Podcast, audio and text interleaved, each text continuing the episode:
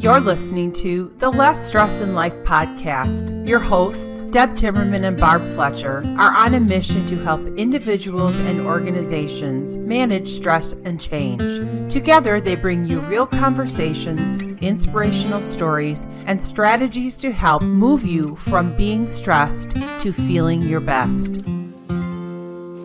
There we go. Hello, everyone. I'm Barb Fletcher, and welcome to our series of 52 practical tools for less stress in life. This is episode 13.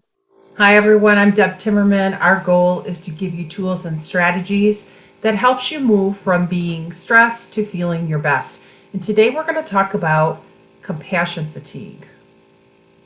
Compassion fatigue is a term that we hear, seems like more and more often. Can share, Deb, a little bit about what it is?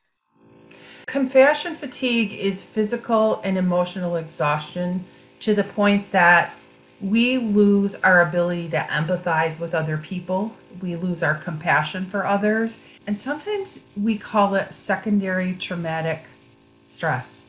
So it's not our stress, it's being in the stress of other people's stress. And we start to numb out or take that on until it's like, we go to work and we do our job, but we can't really connect with those people that we're serving. I think we can all remember a time when we weren't able to bring our best self to a situation. And you know, sometimes we think it's us, that we're the problem, and in truth, it's because we've been giving. Yeah, we give too much. And when we give so much and we don't take the time to recharge ourselves, we're at risk for compassion fatigue. Mm. What do you think we're hearing more recently? What's different now than might have been 20 years ago?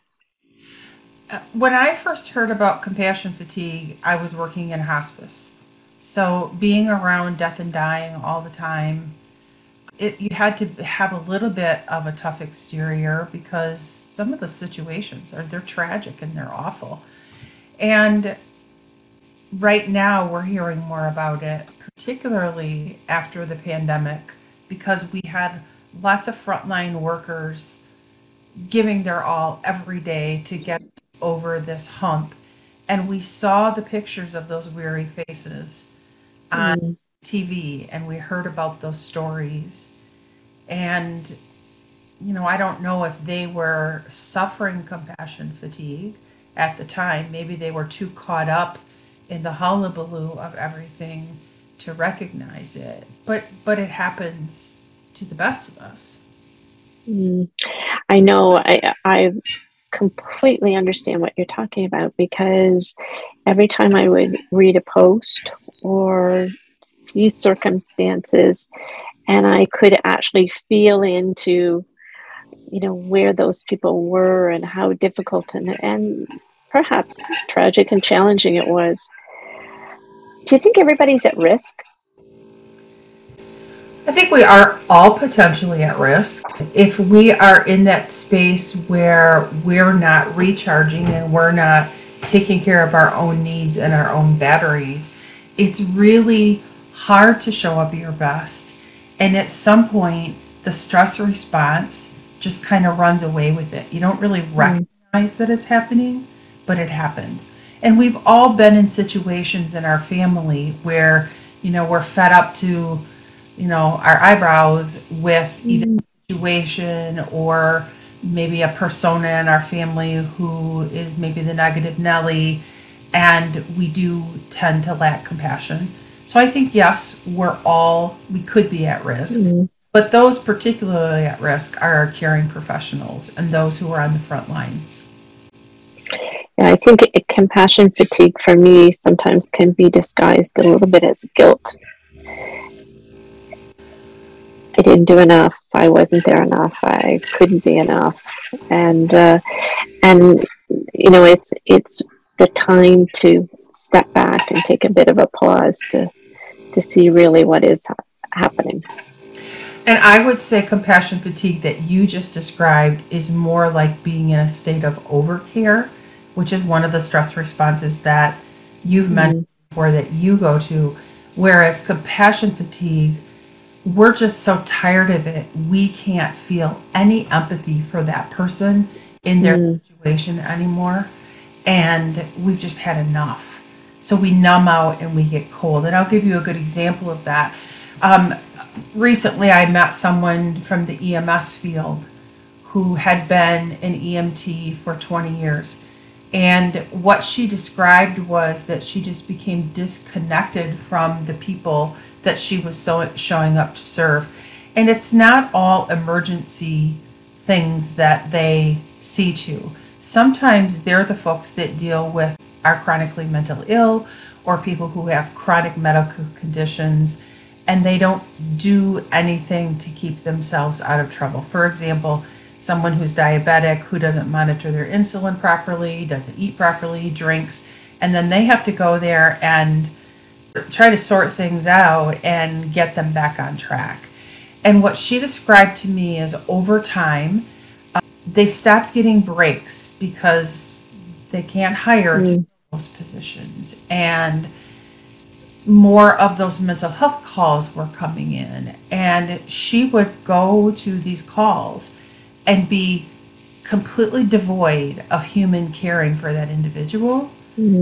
Saw that as a horrendous weakness in herself versus a stress response that it was. So she actually stopped out of being an EMT because she lost it one day, like totally normal situation her brain perceived as being a catastrophic event, and it scared the daylights out of her. This is so tricky in the workplace, isn't it? Because in this situation, when she had that response, you know, employers aren't always showing compassion towards that. Well, I don't think employers always understand that it is a stress response or a stress reaction, and they see it as a weakness or a problem with training. And it's the exact opposite. It's not that they're not trained, it's that they don't have enough energy and battery to be able to deliver or perform. And so we really have to get to the root of what's happening. Yeah, and the root of what's happening is we are all working under stressful deadlines if you're in a high stress position right now. So if you're a policeman, a fireman, a nurse, a physician, it's a difficult time because we're working short-staffed. We have our own things at home we're dealing with. So it's kind of a mixed mess. Yeah, and you know, we're familiar with nursing because you're a nurse, and as I often say, my mom says, once you're a nurse, you're always a nurse, and so those areas are really a hotbed right now for compassion fatigue. They are, and I think that's been coming for a number of years. I can remember many moons ago when we had our first change in how we were going to get paid. We didn't forecast all of the things that were going to change in healthcare. So we have less money and less reimbursement, higher staffing ratios, mandatory overtime, all those things that the healthcare system was already dealing with. And now we put the pandemic on top of it. And it's really challenging. It's going to take some significant structural change to move forward, I think, to find remedies there. But so when we think about an individual, what can we do to protect ourselves from compassion fatigue?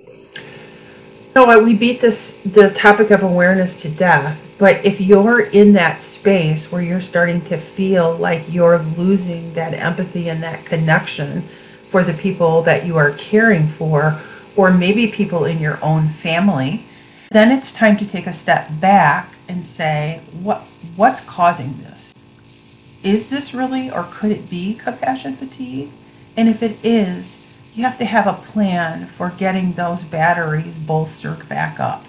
You know, we talk often about tools, but I noticed when I was in that space, and as the EMT shared with me, because you become so disconnected, you don't eat right, you don't sleep well, you're not taking care of yourself. So if you're seeing that you're that person and you're starting to head towards that, that's a warning sign that it's time to do something about it. You know, talk to a therapist, talk to a friend, get some HR, tell them that you're struggling. We often suggest that we're too busy, we don't have time to do this, and that's the worst approach that we could take, pushing it away. Well, the EMT that stepped out, even though she's not in that situation anymore, there's still issues that she's dealing with because she's feeling the loss of being with those people that were her work family, work that she loves. Mm-hmm. Just because you're going to step out of a job doesn't mean that all of those challenges and symptoms are going to go away either. No, it's all about processing them and regulating how they're responding in your body. Yeah. So this week's call to action is just to ask yourself, are you at risk of compassion fatigue? Notice what your stress response is. How do you react when you're stressed? You know, like the EMT who really had something significant happen that made her aware that she was at the edge. And if you are, what are you doing to bring yourself back to a place where you're not feeling that level of fatigue? We are as well holding a masterclass. Do you want to share a little about that, Deb? Sure. It's April 12, and it is breath technique tools that you can use anywhere to help you take the edge off and get some energy back. So you can find that at lessstressinlife.com/masterclass.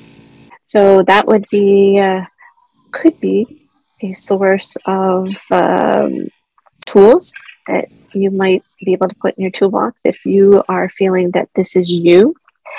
And that's it. Until next time. Less stress in life is possible. If you're new to this kind of thinking and would like to explore what's possible for you, we'd love to connect. You can reach us through our website at lessstressinlife.com. That's lessstressinlife.com.